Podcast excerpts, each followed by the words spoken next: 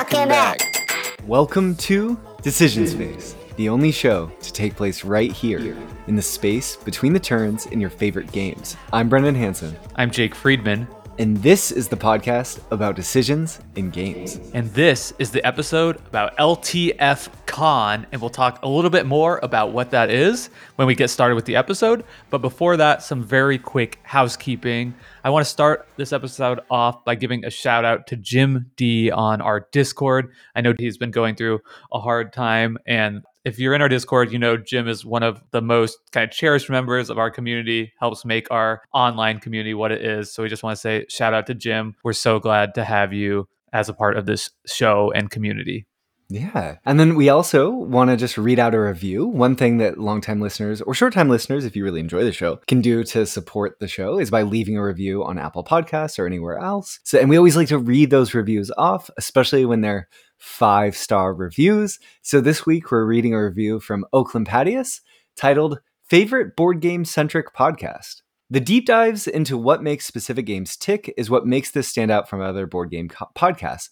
But having a mix of different types of episodes keeps things so fresh and interesting. So thank you so much, uh, Oakland Patius, for that review. And we're sort of thrilled to hear lately all of this feedback that people really like how we've developed a whole suite of formats that we return to uh, with episodes of the show, and that that keeps it fresh for y'all. It definitely keeps it fresh for Jake and I too. And I think Today's episode is a testament to just that. We're going to do one of our sort of post-convention mini review recap episodes that we know you you typically love because it's sort of like a shovel just bowl loads of food of game food straight into your mouth and Yeah. ears.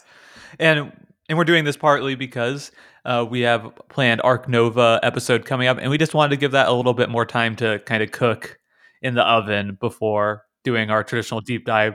So you can look forward to that next week. And then the last thing we want to say in housekeeping is just shout out to our good friend Aurora for becoming a patron of our show. If you want to support the show on Patreon, you can do so at decisionspacepodcast.com slash Patreon. It goes a long way to helping us sustain what we're doing here. We we're really, really happy to have, I think, 32 patron supporters now. This is not a money-making endeavor for us. In fact, we're still, I think, what, $600 In the red. six hundred dollars in the red. But thanks to, and that's just goes to hosting fees for our website, for our podcast, uh, some editing stuff that makes it a lot quicker for me on the editing end. That we but subscribe. still not all that quick. Still not all that quick, but yeah. So if anyway, we we should be getting back to even money, and then uh, you know maybe some some slight going upward from there, which would be great. That would allow us to get more games and travel to play games with each other uh, again or more often. So thank you so much, Aurora. I think one of our other patrons bumped their subscription. You know that means a ton to us, and uh, if if you want to support us for five dollars a month or something, just a tip for the content what we're doing. You know the price of you know a chai latte with oat milk once a month. Uh, it would mean a lot to us. So thank you so much, Aurora, and thank you so much to all of our patrons who are helping to sustain this show financially. And with that, Brendan, what do you say we get on with the show? So Jake, what is what's LTF? Yes. So LTF is my Monday night game group, the Laughing Table Friends. And I've told this story, our origin naming story once before on the podcast, but in case you missed it, it's a it's a pretty sweet story, so I'll share it again. So essentially the Laughing Table Friends is a group of 5 people and it was sort of conceived to to be a game night group for like more serious gamers in our life and we chose five people intentionally because that's like a, if everybody shows up we can all play one game and have a great time. But if one or two people can't make it in a given week which happens a lot things come up people are traveling people are busy for work uh, then we still have you know three or four people and can still get a solid game in. And we we meet and play games every Monday, and it has been a really great experiment, uh, and it's gone super well so far. But on our first or second ever uh, convening, we kind of rotate hosting duties, and we were playing uh, at my friend Charlie's house. And Charlie has a young daughter named Scout, And the next day after playing in our group chat, Charlie had posted in there that in the morning at breakfast, uh, Scout had asked him if the laughing table friends were still there. And thus our name was born and adopted from that. Uh, so that's the Laughing Table Friends origin story. And as I said, it's been a total blast playing with these guys. And we planned uh, to do a LTF con. It kind of coinc- coincidentally coincided with Gen Con weekend where we met Friday after work and played till like one in the morning. Typically, you know, we play until 10 or so. And then we, two people spent the night at Tyler's house. I fortunately live close enough that I was able to shuttle back and then back over in the morning to game all day. So it ended up being like something like 18 hours of, of gaming over this weekend. We played a lot of favorite games. And what we're going to do in this episode is sort of recap some of those plays, especially the ones that we haven't talked about on this show before. And try my best to keep within the sort of decision space ethos of talking about uh, not just the basics of the game, but sharing a little bit about the decision space what makes it tick. So that's the plan today. And I'm really excited. I'm going to do a quick preview for the for the listeners of some of the games we're going to cover, but we'll keep it teasery. So we're going to cover at least two games designed by a legendary designer who changed board games forever. Uh, at least one game from Reiner Knizia himself, a game by one of the designers of Barrage, some filler games, a deduction game. Jake might share his thoughts on some some long loved games that he's returned to, and we'll finish with a Rondel game. Ooh. Ooh, Ooh, that's good. Well, Brendan, what do you say we jump right into it with the first game that we played at the con? And this was one that I actually, uh, we sort of rotated through picking duties. So this was one that I selected. It had been on my shelf of shame since Geekway. I picked it up there, uh, used copy from somebody for 10 bucks, and I was excited to try out the Hunger. This is a 2021 release by Richard Garfield, and it's very much Richard Garfield's take on Clank. So the mechanisms are really similar. It's a deck building game where you start out with a uh, base set of cards, and in the Hunger, you're trying to go out from the castle where you start uh, to go through the village and into the forest. Uh, and along the way, you're harvesting humans, you're feeding on them. Those are basically the supply of cards that will go into your discard pile to be shuffled into your deck are all humans. And the riff here that makes a little bit different is these cards are basically all bad like your starting deck is really strong. All those cards are, are very good. And then you're kind of cluttering it with cards that are going to slow you down uh, because they're like human cards that don't. There's some ability to combo some of them. They're not all human cards. You can get familiars that help you, but a lot of the cards are humans. Those are what are worth points and they go into your deck. Uh, and then they typically don't do anything when you draw them into your hand. So you're going out at the end, there's a rose you can collect for a bunch of points, and then you want to get back to the castle before daylight, or you'll be burnt to a crisp and score zero points. So this is sort of a classic exercise in hubris. Venture out from the castle, go as far as you can, fill your deck with as much junk slash endgame victory points as possible, and make sure you make it back in time. So it sounds like it's like one part Clank, one part Deep Sea Adventure. Yeah, yeah. I mean, it, I think, I mean, I think Clank has that. It does have a little bit adventure built yeah, in. You know, for sure. To me, it, it felt I've only played Clank once, just base Clank, and it was quite a while ago. But also from the conversation of people at the table, you know, it felt like this is, you know, very close to this to a similar sort of decision space. I think the big difference there is just in that in Clank, all the cards you're adding, or in my understanding, all the cards you're adding to your deck are better than your base cards and like sure. those are kind of the cards you're wanting to scrap over the course of the game. So that is a little bit of a different wrinkle to the deck building mechanic where you start almost as strong as you're gonna be and then get weaker. and then you kind of get weaker as you go and you're wanting to scrap try to build in ways to scrap cards that that are you're adding into your deck. I think the most interesting decisions that come up is you basically have one value on the card which is how much it, I think they call it speed. So it's how far you can move. But what you don't spend in movement is also the amount that you have to purchase cards and hunt mm. with. So That's if. I have eight, I could move four and then buy for a value of four. So that was interesting because there was a lot of times on my turn I found there would be a lot of tension between get to this space because maybe it's a space that lets me call a card from my deck, which I really want to do. But if I do that, then I don't have the, you know, value left over that I will need to be able to hunt something or, or hunt something that's actually going to help me you know the card i want uh, so that was that was pretty fun tension i mean overall it's a it's a light quick game to me it it didn't like 45 minutes? We so all i should say all of these games that i'm going to talk about we played with five with a few exceptions.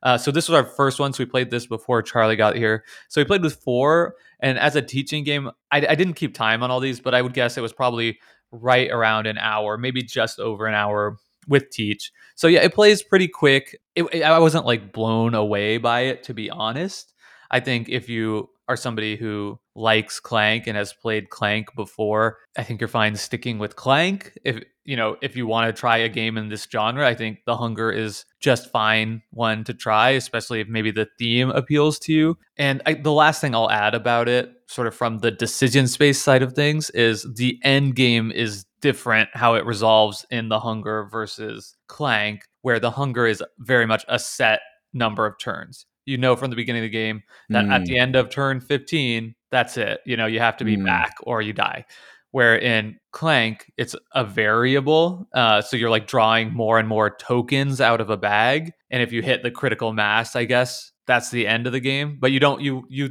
it becomes more and more likely so you start to get a sense over the course of the game like okay it's probably going to end this turn or next turn but so the, having that i think variable ending does give it a different feel.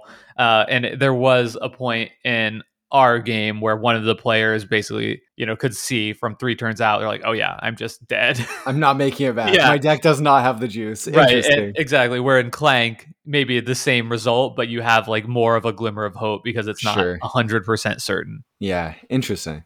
Okay. So anyway, that's the hunger. Cool. So this next game, Jake, Divide et Impera, DEI for short, is one of the games that I was alluding to as being by one of the designers of Barrage. Uh, it is from Tommaso Battista, and it came out in 2022. And I know nothing about this game besides the fact, Jake, that it is packed full of plastic. There are oh so many God. minis in this game. Yeah. So, and I assume that Richard Garfield is one of is the designer that changed board games forever. Yeah, yeah, that's that you refer to. Yeah, okay, yeah, you got it. Yep. Okay, nice. yeah, let's talk about DEI. And okay, I guess so.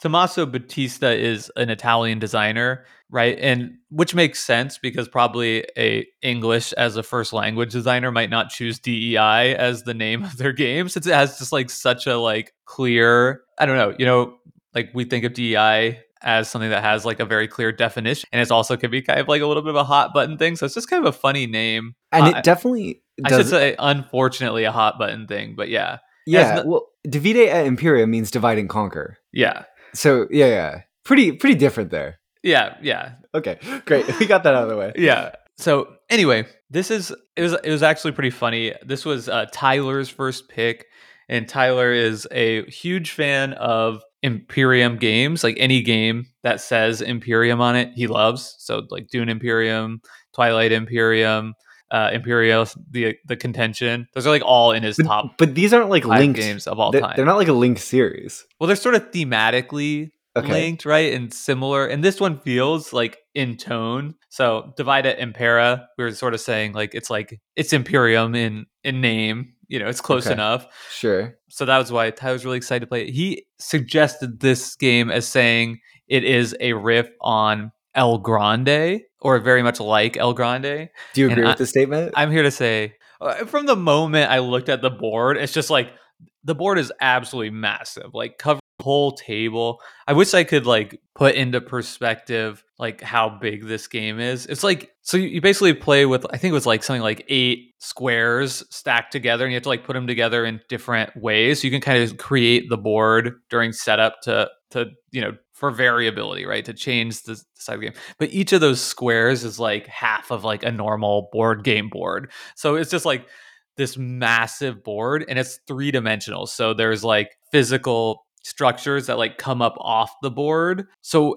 it does have area majority scoring as like part of the game and those areas could be like either on the base level or on the second level and then you can like create bridges that go from like a second level to like a different second level so that you can like move units from one building space to another building space across the board but all that means like you know it creates like this really fun looking structure.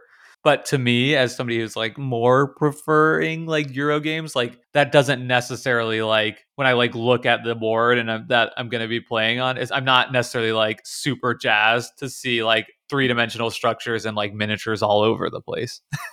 Yeah for sh- okay what is the game? So that's just i'm just like i'm setting this no no so for sure i'm with yeah. you. Okay so i'm just you said area movement but yeah. it's like this So- crazy city Yeah. So basically, you have a group, like a squad of people. You'll start with like three or four of them on the board. Uh, and then on your turn, you're playing cards. So I think you have a Mm. hand of like 10 cards, eight cards that are all actions.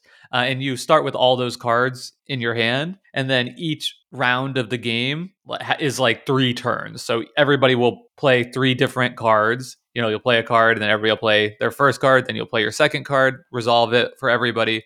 Third, resolve it for everybody. And then I think you do that four times throughout the game. So it does very much fit into the El Grande sort of classification of like it's not simultaneous, but it is it is like long term like a long game with like a few relatively few amount of like very impactful turns. mm-hmm. Um, and then the main like the rest of the game is at the end of the second sort of register, right? Everybody plays their second card, and once you at the end of your resolution of the second card, if you hold two areas that have like a resource cube, there's like three different colors of resources. So if you have the majority in two areas with two matching resource cubes, then you get to like activate one of your technologies that you draft at the beginning of the game. So that's cool. You kind of start to get a little bit of different player powers uh, and then those are also worth points at the end of the game. So you really want to like be competing for those areas to make sure you're able to like activate all your technologies by the end of the game. And then alongside that at the end of the third register once you finish that you're putting out a scoring cube on one of eight predetermined scoring cards. And that actually has a really cool mechanism where like each of the scoring cards has like a strong benefit and then like a weaker version of that benefit. And in the first round you can score the stronger benefit on any of the cards. Uh, and then in the second round like the kind of active so basically in the second round you can score the stronger benefit of any of the goal cards that are in the second third or fourth row but not the first so it kind of incentivizes you to Mm. oh, like score the, a goal in the first row, and then the second row, and then the third row, and then the fourth row to get like maximum points for it. But you could jump ahead if you're like really well positioned to one of the goals, which is like having you know a majority in the areas with the green resource cubes, right? If you just happen to find yourself in a situation where you're like, oh wow, I like happen to be in all five of those at this moment. I could jump ahead, but then I'll have to, you know, lose out potentially on some points later on uh, at, when I like go back to score a goal from one of the earlier rows. So that's pretty cool. And that's that's pretty much the game. The scoring is like really simple. You basically get points for your goals. You get points for uh, upgrading your technologies, and you get points for like cards. You can buy cards in your hand. Those can be worth points. You can pick up resources. Those are get some conversion to points at the end of the game, and that's pretty much it. So you know, it does. It it did feel a little bit like a super chromed out version of one of of a Kramer and Kiesling design, almost like it almost follows in that uh, pedigree. The game that it feels much more similar to me than El Grande is uh, Tikal because it has this like procedural scoring where it's like at the end of my second turn, I check for my technologies, and then somebody else can come in and get majority, and then they can also get their technology going. And the same Yep. with points. So that's pretty cool in in that way. It was it was a it was fine. It was a fun experience. I heard it's coming to Board Game Arena, so I wouldn't you know I, I think it might work well as sort of like an asynchronous game playing live, I definitely was feeling the downtime quite a bit as people were thinking through turns. I think the game probably ran, I think it was something like two and a half hours or so. So not like insanely long, but still like pretty long. Yeah. Any any other questions? I'm trying to yeah. I'm trying to think what else to say. Were there any f- sort of similarities with Barrage that kind of jumped out where it was clear, like, oh, this feels like it was designed by one of the designers of Barrage? Did Tommaso's sort of design aesthetic come through, or did it just feel so different than Barrage that it's hard to say? Yeah, I didn't. Yeah, to be honest, I didn't like draw any comparisons to Barrage. I didn't know that th- that was sure. the designer Great. when I was going yeah. into it, so I wasn't kind of thinking in that way. I kept just thinking like this is not El Grande. sure, but which was an expectation set. Yeah, yeah, but like I do. But there, yeah. I do think like one one thing I would draw from Barrage to DEI for Battista's like he, as a designer, not afraid of giving players long, thinky turns. Right. Turns, this is definitely yeah. not micro turn game. I wouldn't say it's a.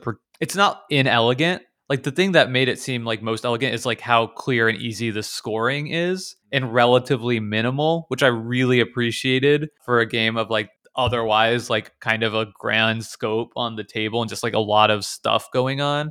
It, it honestly, I think is like less rules complex than Barrage. It just it looks like it's going to be a game that has like a lot of like little technical like skirmishy goals. There isn't really fighting at all in the game. There's like a few ways you can eliminate one of your opponents figures on the board, but generally it's just adding more people to the board and kind of like in again like Tikal and then trying to like get majorities all, all across the board. So I don't know. It was it was all right. Uh, definitely not my favorite game, but I think it looked cool. I'm sure there's a lot of people that are really going to dig this one. And it, you know, for somebody who's not always really jazzed about area control, area majority games, like that's just generally not for me. I thought it was fine, you know. And I think like a lot of people who like that genre game will find a lot to like, especially in kind of the elegant scoring systems. And that was Divide et Impera by Tommaso Battista or DEI. All right, Brendan, rolling right along. So the next game we're going to talk about, and this one is a doozy of a game, I have to tell you, and it is Beowulf the Legend by the Rhino Knizia, Reiner Knizia himself, from all the way back in 2005. Brendan, what have you heard about this game? Maybe we should start there. Yeah. Okay. So I know that there are multiple Beowulf games by Knizia, and I believe this is the one that lots of people are interested in. This game also came out during a period of collaboration between Knizia and Fantasy Flight Games. So this was like the era when they were publishing things like Through the Desert and Taj Mahal, at least in the United States. And I think that this is one of the games that gets mentioned by hardcore Knizia fans as like, oh, don't miss Beowulf the Legend as a game you should play. Yeah. That's pretty much the end of what I know. Okay. Yeah. I, it's a three to five player game, I think. Is that right? I don't know. That it's sounds right. We played it at says five. two to five, best at five. Okay, great. We played it at five. Yeah.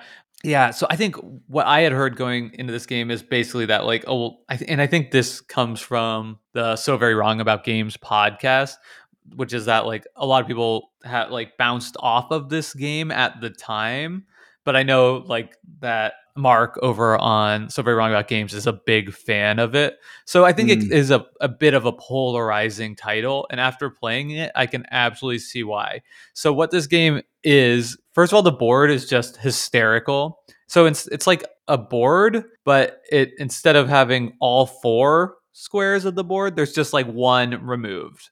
Does that make sense to you? It's like it's a yeah, it's like if you had the little the piece in my city that's just three squares. Yeah, exactly. Two up and one over. Yeah, yeah. It's like a little L. So it yeah, has a whole chunk cut out of the board. But then the middle of that is cut out and it, there's just a giant shield that you put there that does nothing. So what is that look? It's it makes, bizarre. It makes absolutely no sense. I haven't seen anything like it. And then what you have on the board is like a path, like Candyland or something that sure. makes it. Yeah, it's just a path, and it that is like the story of Beowulf. So you have a little nice. Beowulf plastic miniature that's going to march on each space and each space you're going to like resolve something so from that context, like the game is always going to play in the exact same path. There's no, you know, skipping over a space or ignoring a space. You just will always do the exact same thing, and there's probably like 20 spaces or something, which is debatably too many.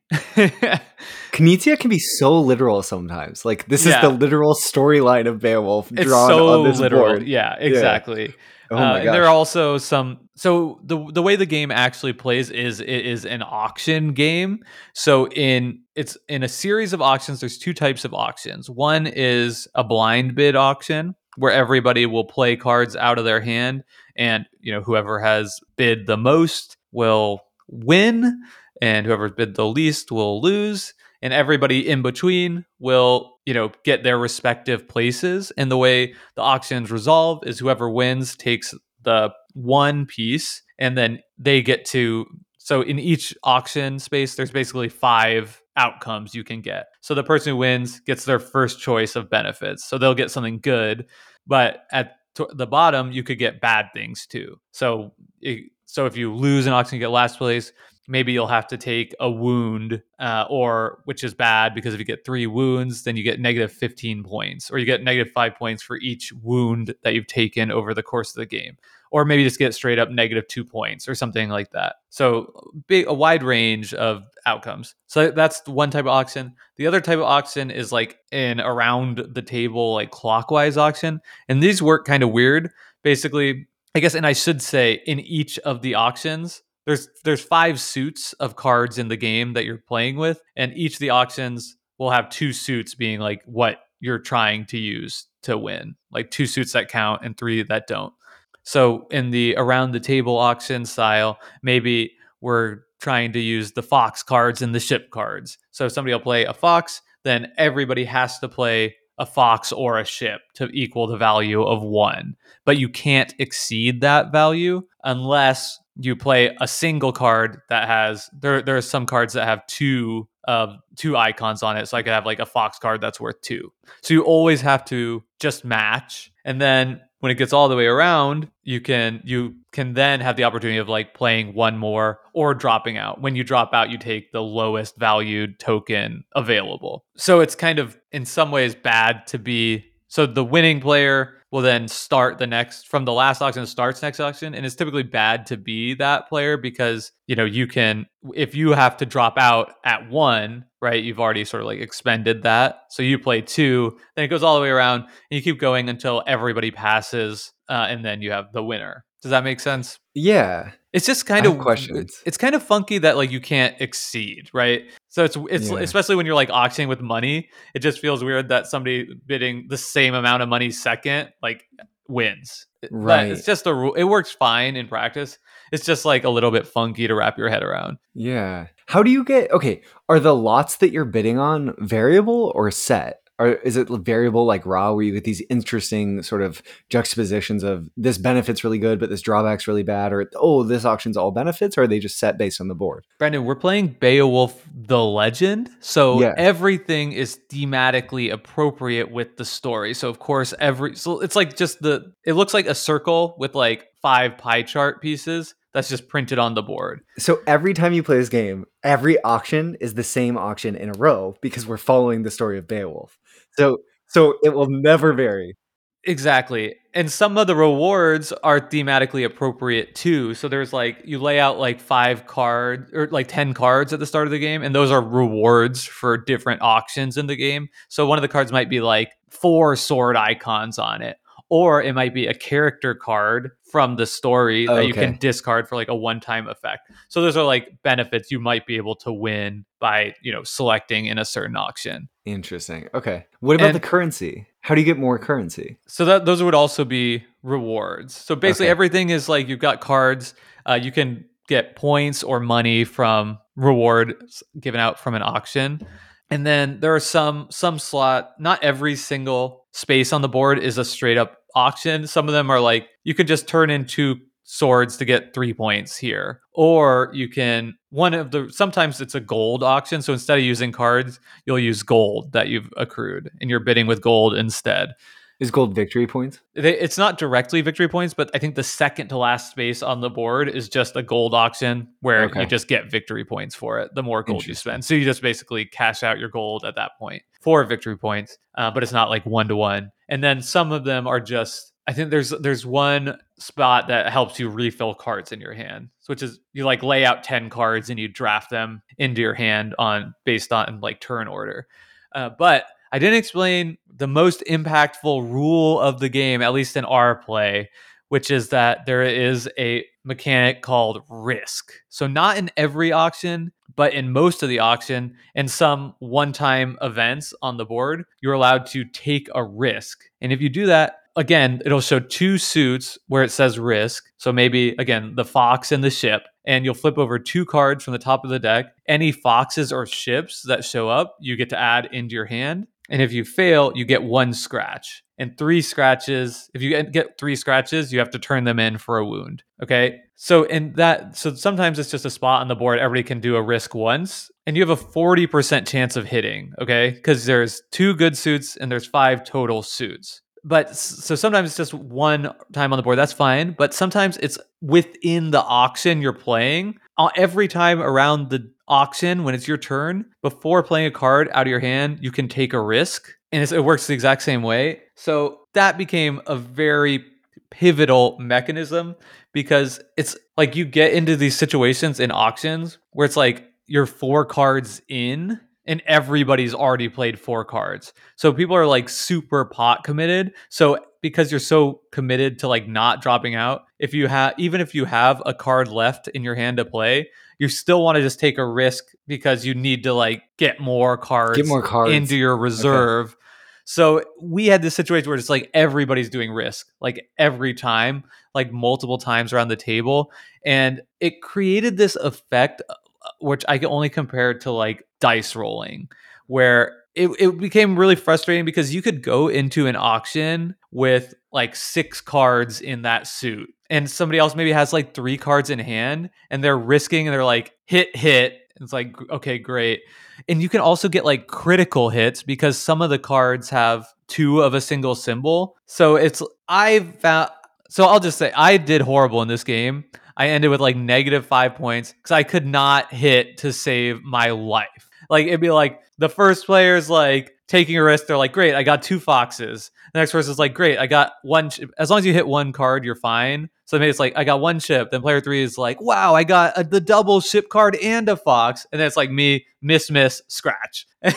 you know, and then like going around and going around. And it felt to me like the player who did the best on risking won the game because that just was so incredibly impactful. And I, def- I definitely didn't play well. It was a really chaotic and like fun affair because every time somebody's doing that, and you know, the same players are getting lucky, and everybody's just like, why? Like, this guy's going crazy. He's getting, you know, like, just like is definitely like a very emotionally evocative mechanism. And I realized too late, you have to choose your spots wisely. You know, you can't try to win every single auction. Like, sometimes you might just have to pass early on and take a wound or take negative two points right. um, because you want to like save those cards for an auction later but even when i started doing that like a third or halfway through the game and i would like save up for these big auctions like it just didn't matter because even if i was going into it with like a big advantage so basically i saved up and saved up and i had a card that allowed me to like discard it to return a card from my pile to the to my hand that I like played in an auction. So I saved up to make sure I won the four sword auction. And then two auctions late in the game were involving the swords. And I was like, great, I'll be able to have this sword and compete in both of them.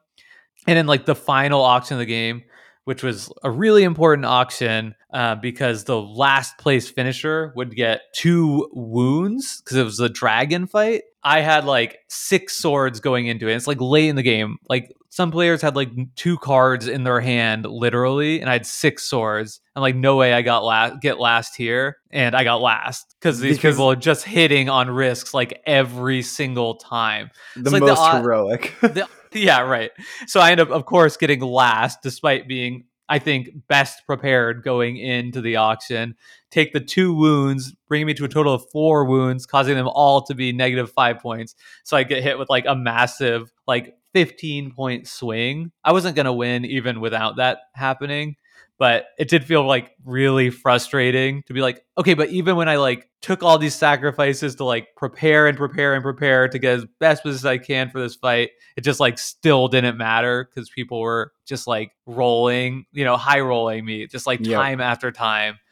And that How felt, long was this? That felt frustrating. 45 was- minutes? No, it was two. It was like at least ninety minutes. I want to say and that, and that was like that's my honest like cri- criticism with the game. That's pretty long for Knizia. I think the risking is fun, and I think if I played it again, I would feel less frustrated because I would go into the game knowing like, okay, this is like a very a game with an extremely high element of randomness. Not that you shouldn't be planning, but that's not really what you expect when you're going into like a Knizia auction game. Yeah. At least it wasn't for, sure. me. yeah. But yeah, I think it was like too long, perhaps, just because of the fact that you're going through this whole story. Like, I don't know that we needed all the auctions. And what it felt like was happening was like people would just like expend all their cards multiple times and build back up. So it wasn't like you're there's no like engine or anything, right? So it's, you're not really like doing much like building up over the course of the game. So it kind of felt like we are just kind of like going through Treading this like pattern of play like several times. So it felt like a little too much. But yeah, I mean the decision space to me, I t- I said this to people after the game, and not everyone agreed, but it felt almost like how I feel when I've played like like skirmish combat games where there is tactical positioning and like you want to position yourself tactically, make strategic moves, and you have to do that. But at the end of the day, if somebody just rolls a crit on you, you're done. It doesn't matter. Yeah. Yeah. Interesting. That's, well, that's a fascinating game. I'm Yeah. really glad to know more about Beowulf the Legend, but I really want to play it again because Yeah. it was fun. Like it was probably the most like laughing and just like loudest game we played over the whole weekend. Um, so I, that says a lot, and also because I did so terribly that I want to redeem myself. But yeah, that that is some some kind of crazy board game. And probably not one that's going to become a forever favorite for you. I, I don't imagine it would be one that I ever feel like I need to own, but it's totally unique among all the games I played. I haven't played anything like that. Amazing. Okay, we're 40 minutes into the show. And I know, we've covered yeah, that, three that of- long. We got to kick it into turbo. Okay, we're kicking into Turbo. The next game is Clockwork Wars. I've mentioned this briefly on the podcast before. It's an, another one of the area majority area control games. These are a favorite of basically everyone in the LTF crew but me, so I end up playing them often with them. And out of all of these, so this is a 2015 Eagle-Gryphon production by designed by Hassan Lopez. This is by far my favorite game in this genre. Uh, I love it because it plays fast. Basically, everybody has like an order phase where you're writing on paper, basically where you're deploying your groups to, a la something like diplomacy. Then everything from that is really procedural. You're just kind of resolving fights. There's like some element of where you can like reinforce, uh, so on and so forth. We played the epic game this time where you played nine rounds instead of seven. I never need to play the epic game again. I would always prefer to play the shorter version of this game just because I didn't feel like it added much besides just more length to the play. But yeah, I mean, this is a really fun game. I think the design just gets so much right in kind of like obscuring a lot of the kind of rules that add complexity for, without a lot of uh, payoff. So I, I think I get the most efficient kind of amount of fun strategic decisions of like thinking about where I want to attack, like where I want to commit units, you know, where fights might be here versus all the other games that just are longer, have more rules. I don't know that this game's easy to get these days. Hopefully, maybe it'll get reprinted. But if you get a chance to play Clockwork Wars, especially if you like stuff like Blood Rage or Inis or whatever, you know, that style of game where you're trying to take over areas and there's some fighting, Clockwork Wars, that's where it's at. And it's simultaneous choice when you're revealing those order cards. Yeah, so you, you write it down and then you every flips them and you cool. just put your units out. And then yeah, it's like awesome. and then it's kind of like, oh no, like there's now there's like a fight here. Like I thought you were gonna do this, or sometimes you could just like Yeah. sneak. Like every you think everybody's gonna gonna go to one place because it's like really valuable, but then everybody thinks everybody's going there and they don't want to commit units, so you could just like sneak it with like a single unit, and everybody's like, what the hell? Like he did it, you know? Nobody That's awesome. contested Jake there. Yeah, so it's it's a really fun game, and it's one of those ones that I like genuinely have enjoyed both of my plays of. Nice. That's awesome. Okay, so that was Clockwork Wars 2015 from Eagle-Gryphon Games. And those are really all of the big ones, right? That we were gonna talk about. Yeah. Yeah. So what what does that mean? Some it means it's time for a little filler interlude where we'll touch quickly on some of the filler games that we've played. And I'm looking. I don't know if I have the thing. What the heck? Is this it? No, that's not it. No.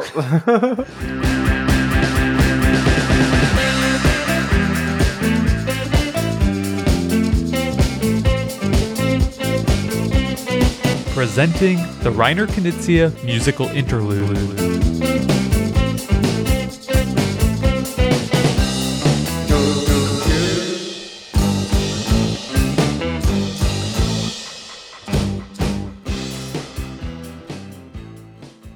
Jake, I was shocked to see that these two games, well, two of the three games that were in our filler interlude are Knizia. Uh, so I saw on our Instagram over the weekend, Decision Space podcast. You could just search us on Instagram, follow us. It's new. The Jake that you were playing this Viking Seesaw game, which is literally a 3D physical ship that you're loading pieces onto throughout the course of the game. I saw this, no idea that it was actually a Reiner Knizia game. Yeah. So Jared, J Red Eye in the Discord is famously a huge Knizia fan. So he's always trying to pick up new Knizia games and fortunately enough uh, is willing to share them with us. So I think these games were brand new acquisitions. I'm, I'm not sure if they're available here in the US or if he imported them or what.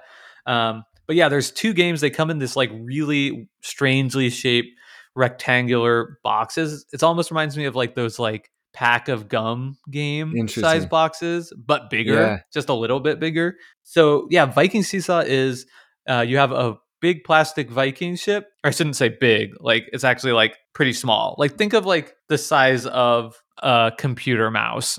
Oh wow. Okay, so this is a dainty, a dainty it's ship, small, a dainty yeah. Viking. It's ship. A, a, small ship that has like kind of a what do you call it, like a fulcrum point in the middle, sure. so it can and seesaw back and forth. So it can seesaw back and forth.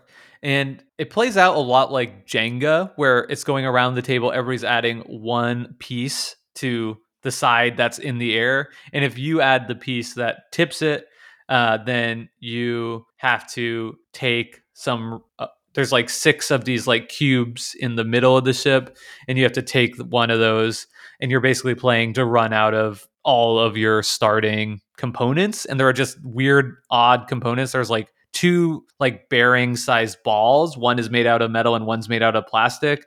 There's like two metal cubes.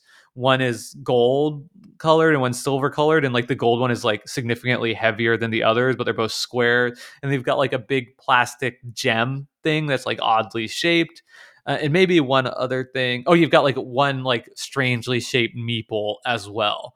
So you have all these like very similar kind of size things, but have different shapes and weights. Though they're all so small that some of it's kind of interesting where it's like I can tell the golden cube is heavier than the other things, but all the other things that you're playing with like are almost like they definitely have different weights, but the different weight is almost like too Trivial. minuscule to really be able to like perceive by just like picking it up. Like they all just feel like super light. So that was interesting. But you, so yeah, you go around and around and it's pretty fun. The I would I want to be pretty critical of the actual production. Like it's clear that this thing is like really like concessions I think were made to the shape of the box this was put in. And I wish everything was like sized up at least 25%. I think that would just be a more fun and satisfying game because the the seesawing is awesome, right? Like in the at, at its best when you're playing it it felt like jenga where you like put something down you're like no way it gets back to me and then it does and you put something and you're like no way it gets back to me again right? And then you like start getting that terror when like the next person before you goes and whether they mess it up or not like that's great. Unfortunately like a lot of the play became like because things are just so small and the the angle it's on is actually like quite steep and the metal stuff and even the wooden stuff is just like incredibly slick. So it feels like you should be able to like stack something on top of things, but they just slide right off into the middle. And then the game basically like if it there's some rule about like if it falls off into the middle part of the boat, then you can just like replace it. But if you knock something off the boat entirely, then you have to like take it and add it to your thing. But yeah, it felt weirdly like like I, I think the game would be better if you could like actually set something on top of another piece without it just falling off. And it almost felt like we could get into a situation where there's just not room anywhere. So it's just somebody like trying for like 30 or 45 seconds to like get this block to like stay on it and it keeps like falling Interesting. off. So kind of a miss. It I mean I had fun with it for like, you know, a a 15 minute filler, but I, I you know, I'm not going to buy a copy. If if this came out as like a, this is a game that actually needs a colossal edition. Like if a colossal edition of this game came out where you've got like an actual like big boat on the middle of your table and like fun components to play with, then I think it would be an awesome dexterity. Okay, but what about this next one, Jake? Ninja Master, the other Knizia game. I'll be fair to Ninja Master and say that this was the last game we played, and we were pretty loopy when we went to play it. So, the way Ninja Master works is that you have eight dice, I think, and you roll in the middle, and all the dice show like one of five different colors of ninja on it a sword icon, or a shuriken icon, or a puff of smoke in one of the five ninja colors. And then it's like a real time dexterity game where somebody rolls the dice and all the other players have to stand in a ninja pose and the rulebook shows you how I'm doing this for Brendan like this is your ninja Sure. pose you're supposed to stand like this Yep. Which is basically like you're grabbing your index finger with your one of your hands and pointing your other index finger up in the air which just feels like I'm about to break my finger as I like rush to grab something Sure. really quickly. And then you have like basically a cage that you're constructing out of popsicle sticks that you roll the dice into to like maintain the dice area. And then around that is you put these different colored ninjas. So what you want to do is grab the ninja that has the most faces shown. So like if six yellow ninja faces show up then that yellow ninja if i grab it is worth six points. But if also the uh, the puff of smoke in the yellow color shows up then instead of being six positive points it's six negative points. So you want to kind of look really quickly to see what ninjas you're seeing a lot. But if you grab it and then it's like oh crap there's the puff of smoke then you actually get negative. So that's kind of fun. Yeah. The way the sword works is whoever has the most points has to have the, the little wooden sword thing in front of them. And if they if more swords than shurikens show up then you want to grab the sword. And if anybody if any other player grabs the sword then you get half of the points of the person who had the sword. They lose half and you gain those which is i guess a fun like catch up mechanism. And then the shuriken is a different thing and the shuriken just gets passed around and whoever just happens to have it in front of them they get bonus points equal to however many shurikens are rolled. So that's really a weird rule to include in a game i think. It makes no sense to me but you know i'm not Reiner Kniz, so who am i to say? All right so we learn this rule and we go to play it and we roll the dice and the first thing that happens is somebody we just like all grab stuff and just like absolutely destroy the little popsicle stick structure and then all the dice are like messed up and like re-rolled. I wish we had on video because it was so comical like everybody was trying to grab like colliding just like absolutely like blowing up the whole middle of the board. So and that happened like multiple times. Like i don't know how it could like not happen honestly. Like people are just trying to like grab across from each other. And it's kind of frustrating because it's like if you got something good and then it's like oh but somebody else like just like clumsily knocked into everything then you just kind of like well Yeah. it's like a do-over. So that kept happening to the point where we like grabbed a different dice tray to use rather than like the popsicle stick thing that was included. And that helped a little bit. But honestly like I don't know about this one at all. It it was a miss for me. It- you know, out of the two, I think Viking Seesaw is was much more fun. Okay, but it looks like you also played Cockroach Poker. Yeah, and then we played Cockroach Poker as as our other filler game. That was really fun. Uh, this was my first experience with Cockroach Poker. Um, basically, you draw a card off the top of the deck. There's like eight suits, and you hand it to somebody, and you say like, "This is you." You pick one of the suits, and you either say it is that suit, or you say it's, or, or you you pick a suit and you say this is a cockroach, or this is a stink bug, and then they get to can either call or pass to somebody else. If they call, they can say They can agree or disagree. They can say, yes, it is a cockroach, and they flip it over. And if they're right on the call, then the person who passed it to them has to add the card to their kind of tableau in front of them. If if they're wrong, then the person who has made the call adds it in front of them, and you just play that way. Or, or they say pass, and if you pass, then you get to peek at it, and then you pass it to somebody else, and you're allowed to change what it was. You could say, "Oh, Brendan sent it to me and said it was a cockroach, but he lied. It's actually a bat," and you sent it to them, and now that person has to make a call, be like, "Is this a bat or is it not?" But it was a cockroach all along. Maybe exactly, yeah. and it, so it was, it was really fun, and it basically goes until somebody has one of each card or four of the same card, or if you lose, you have to start. So if I think it, it's rare, but if neither of those conditions are met, and somebody has to start a hand and they have no cards left, um, and this is a game with one loser, lose. not a winner. Yeah, it's a game with one loser, which which is always fun too, and it kind of can create some like momentum around the table. We had some fun kind of like mind games going where Luke, I think, had three bats or something. So somebody hands me a card that's like, this is a bat for Luke. And I look at it and it's like, it is a bat. And I hand it to somebody else who's not Luke. And I'm like, this is a bat for Luke. Yeah, yeah. And then they look at and uh, you kind of wanted to send it around to everybody else first. Cause if you're the last person, you can never pass it back to somebody who's already seen the card. Yeah. So if you're the last person to get it, you're forced to make a call at that point. So it's kind of like we're like trying to like manipulate in such a way that like Luke would be the one have to have to make the call. It's kind of fun how it emergently sets up this like chain of lying to your friends. Like normally when you're like yeah. bluffing in games like that, right? It's just kind of like I will make a bluff and then everyone else at the table has to read me. Whereas with that setup, you can create these like chains of some people are in the know and some people aren't, but then they might become in the know and then it recontextualizes everything. It seems like this was by far your favorite filler of the three. Yeah, oh, by far, yeah. And I like this one a lot. I think it's compared to Skull in the same way. And this one I I I liked much more than Skull, which to me always feels like both too tense and also too little agency. Yeah. Where here it feels like you have more ability to kind of be flexible, manipulate the game, and also just like have fun. And it it doesn't like take like Skull's almost like too short, right? Because I feel like, oh, if I mess this up, then that's like halfway to victory for somebody else, or I lose one of my like four things that I have as resources. Where here, it felt like it was just a little bit more playful uh, and cool. Fun. That's awesome. I have not played Cockroach Poker yet, but I would love to. That's one I, I need yeah, to just snag it. It's like five dollars. Totally, yeah. It's one I would recommend to anyone. I think you could play with anybody. It's totally a family game, totally, but also worked great with our quote unquote serious gamer convention weekend. Well, and one thing I learned, so one learning takeaway, Cockroach Poker is actually designed by Jacques Zeimet, who's also the designer of Ghost Blitz, another sort of notably notable party-ish game. Uh, so yeah, that's pretty cool. I'm glad you got to play at least one filler game you really dug. We're kind of running up on time, so I think maybe we'll get rid of one of the games that we have listed here, which we can touch on in our future social deduction Great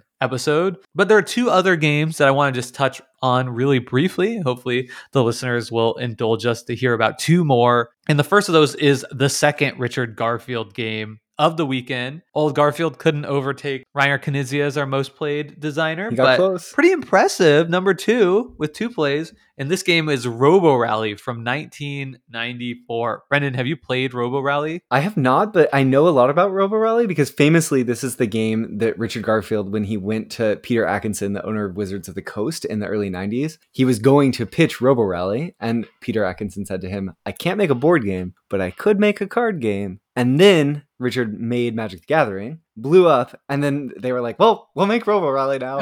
We can afford it."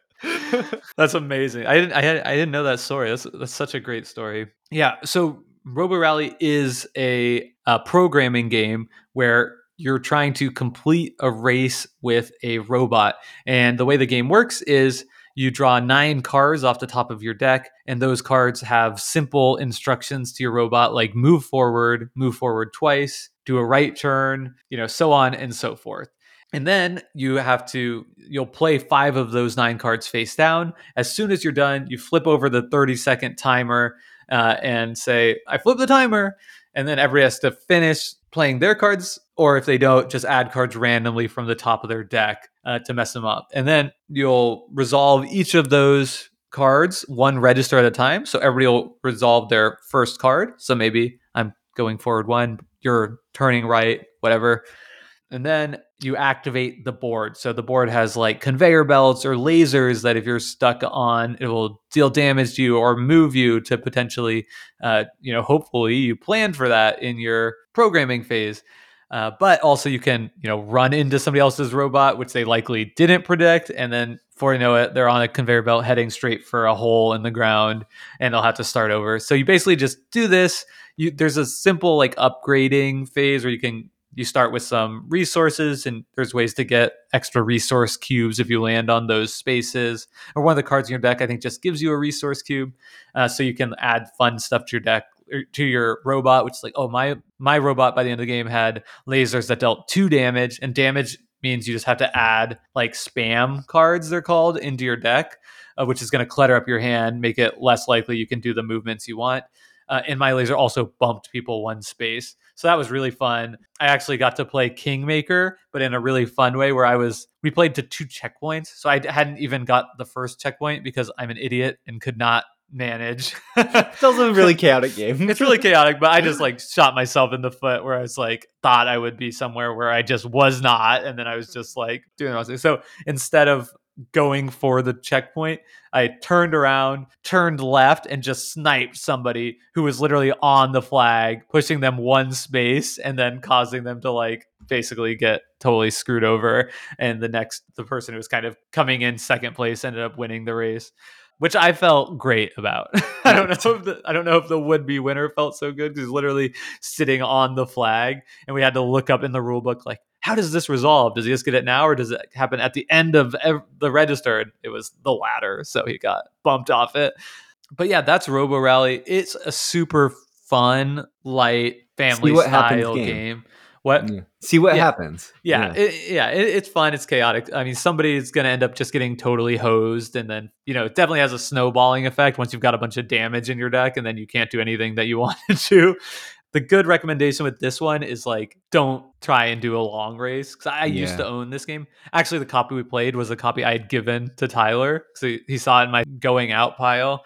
The game comes with a bunch of boards, so you're kind of like be like, oh, I want to like set up a big race to do like multiple boards. Like, do not do that. Play the small version. We played a small yeah. board and we had two different checkpoints on it, and that was about perfect, if not like just slightly too long but yeah, it was a it was a it was a total blast. So definitely recommend, you know, if you get the chance to check out this old school Richard Garfield game. It's still fun today. Yeah, and that's Robo Rally. Jake, I'm really intrigued about this next one. Can I introduce it and then you yeah. can run with your thoughts? Okay, so we have been on a Mac Gerdts kick for a while, though Mac Gerdts is the designer of games like Imperial 2030, Concordia, Navegador, and also transatlantic, but well known for his first design, w- which was a rondel game that came out in 2005.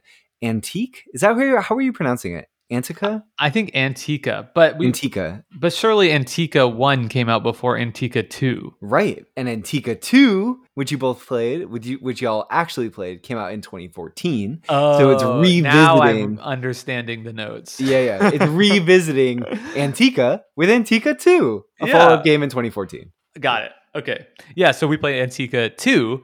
Um, and this is, I, guess, almost a civilization game feel. Yeah. Uh, you start out with you know a couple of cities on one part of the map. I think the map we're playing is like large is is like essentially the it's the Mediterranean. Mediterranean. It's like the Fertile Crescent type. Yeah. yeah it's kind of hard to like know like where places are because I'm pretty sure it's in Roman esque script or something. It's like, what are these places? Is it not, Brendan? No, it's the Mediterranean. You got it. You're you're doing great. Okay, you're like yeah. you're like it's like saw you like squinting. I was, I was just was laughing because I got my starting cards. Like, okay, put one of your cities in each of these three places, and I'm just like squinting at the board. What are these things? But I found them and got there basically the way the game plays is you have a rondel, very much like Imperial 2030, if you played that or remember our discussion of it. I think there are like eight spaces on the rondel, and you can move between one and three spaces in each turn, or pay a resource to move further for each resource you spent. Uh, the actions are all super simple. It, it really felt like streamlined, simplified Imperial 2030 in the way the actions worked. You're basically getting gold, marble, or iron. Those are three of the resources, and you get one for each of your city that cities on the board that produce that resource. Plus, every, I really like this as just like a nice feel good thing that kept things speeding along nicely. Which is every single time you produce any resource, you also get one wild resource in addition to it. You can also take an action. There are two action spaces to move your units. This is how you would like attack people's territories or temples. There's buying units for iron. There's buying temples for marble. There's uh, doing scholarship for gold. And uh, there might be like one other action space, but maybe not. Um, uh, but that that very much the the thrust of the game. You're just doing one of the simple actions. It's it's super micro turn feel where it's just whipping around the table really quick because it's super easy to pre-plan what you're gonna do with your next action. Um, and typically, you're I, I, felt a lot of the decision space for me was sort of around. I was going for a military strategy, uh, so I really wanted iron. So it's a lot of it was like, how do I get back to that iron space quickly? Because I was like generating a lot of resources and able to use them uh, and, and figuring out like, you know, the nuance of making my way between the iron and the buying units and the moving units and trying to do that in an efficient way. Um, I ended up taking over like so many territories on the top of the board to build out my economy. But while I was doing that, other people were boosting their economy with temples, which, if you get a temple, that helps you produce like three times the resource there, and doing scholarship uh, which basically gives you tech that that makes you more efficient as well. So those are kind of the three I think main strategic paths: military, temples, and scholarship. The way the end? Oh, the way sorry. the game works is you're it's a race to eight points, and there are and there are all these different achievements that you can be getting, uh, which each score you one point. Uh, so like the scholarship's really interesting because each scholarship, each tech that you would research has two different costs a higher cost and a lower cost. If you're the first person to do it, you get an achievement for researching it, but you have to pay the higher cost. And then anybody else who wants that can pay the lower cost. So that was really cool because somebody would be like, all right, I'll pay the nine coins to, you know, get this enhancement uh, and then it it made a lot of sense thematically because then it's like once it's been researched, it kind of like opens the doors for like other civilizations to like start using that technology as well, and you get it for the cheaper cost. So that was really cool. Other achievements are for like controlling every five cities that you control. You get an achievement. So I got up to like ten. So I had two of that achievement. You get an achievement for destroying somebody's temple, which basically requires moving into uh, space with an excess of three units. So you remove the temple and those three units. Uh, and then you get a point for that. You get a point for sea supremacy, which I think is just like having a boat in eight regions on the sea, or maybe it's like seven. Um, and a couple other things too. And I mean, it was it was really fun, a really quick game. I don't think it could have possibly played in more than ninety minutes. I felt as though in my play that going the military route that my economy was just like so far behind everybody else's who were going for the temples and really like enhancing their income uh, way more. But one thing I had misunderstood in the rules, because I think because of the way the temples work, you remove it from the game. I thought that like taking over somebody's city, you would like remove uh, their city from the mm. game but in reality you just keep that city and like add it to yours like you replace it with your own city. So i was not as like the biggest military faction on the board. I wasn't pushing out into other people's. I was just trying to like claim my own area.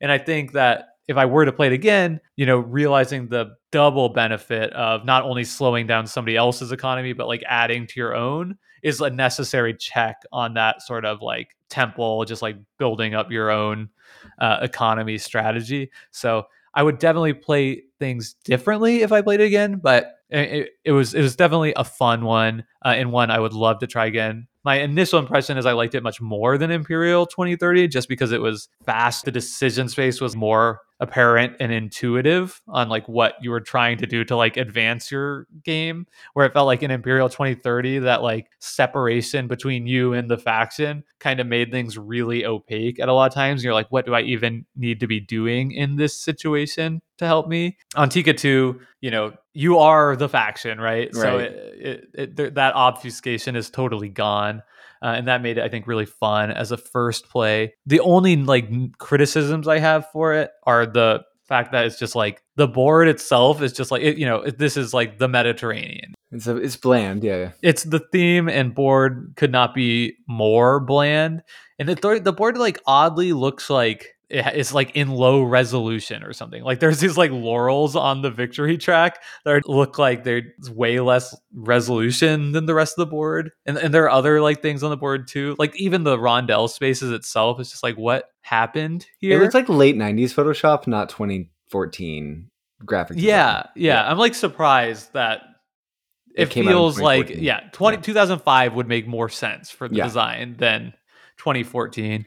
and maybe they were trying to preserve the feel of the of the original. I don't know. Sure. Yeah, and but all of that, I mean, that's like that's the the set dressing, which did nothing for me. Maybe some people like that kind of like old school Mediterranean civ building vibe, and, and it would, you know, that's always going to be subjective, like the theming. But the gameplay itself, I I felt was super solid. I think Brendan, you would love it if you got the chance. I would highly recommend it to you, as I would for our listeners to check out Antike 2. There's a dual version on Yucata. Maybe we should play it. Antike 2 Dual? Yeah, uh, Antike Duel. Oh, interesting. I didn't yeah, it's like a dual variant that came out before Bruno Cathala was like making all of his dual games. Matt, What? Mac Gerdts made one. Oh, Yeah. interesting. Yeah, I would, I would definitely be down to check that out. Well, But yeah, that's that's pretty much it. We played a few other games than that, but it was a super fun weekend with the friends. Tyler, thanks so much for hosting. Jared, Luke, Charlie, thanks so much for being great sports, and uh, as always, had a total blast playing games with you guys. and thanks so much, Jake, for regaling us with the Tales of the Laughing Table Friends Con. Next week, for all of our listeners who are pre planners, we're going to cover Ark, Ark Nova in a deep dive. That one's a behemoth. Uh, so Jake and I will share our thoughts on one of the, I think, most celebrated games of the last three, four years. Uh, so get excited, get ready. It's on Board Game Arena if you'd like to give it a whirl first. As always, you can learn uh, more about Decision Space by going to decisionspacepodcast.com. Make sure to follow us on our Instagram. Just search Decision Space on Instagram and you'll find us. It's brand new. And thank you to Hembree for our intro and outro song, Reach Out. Until next time, Bye, y'all.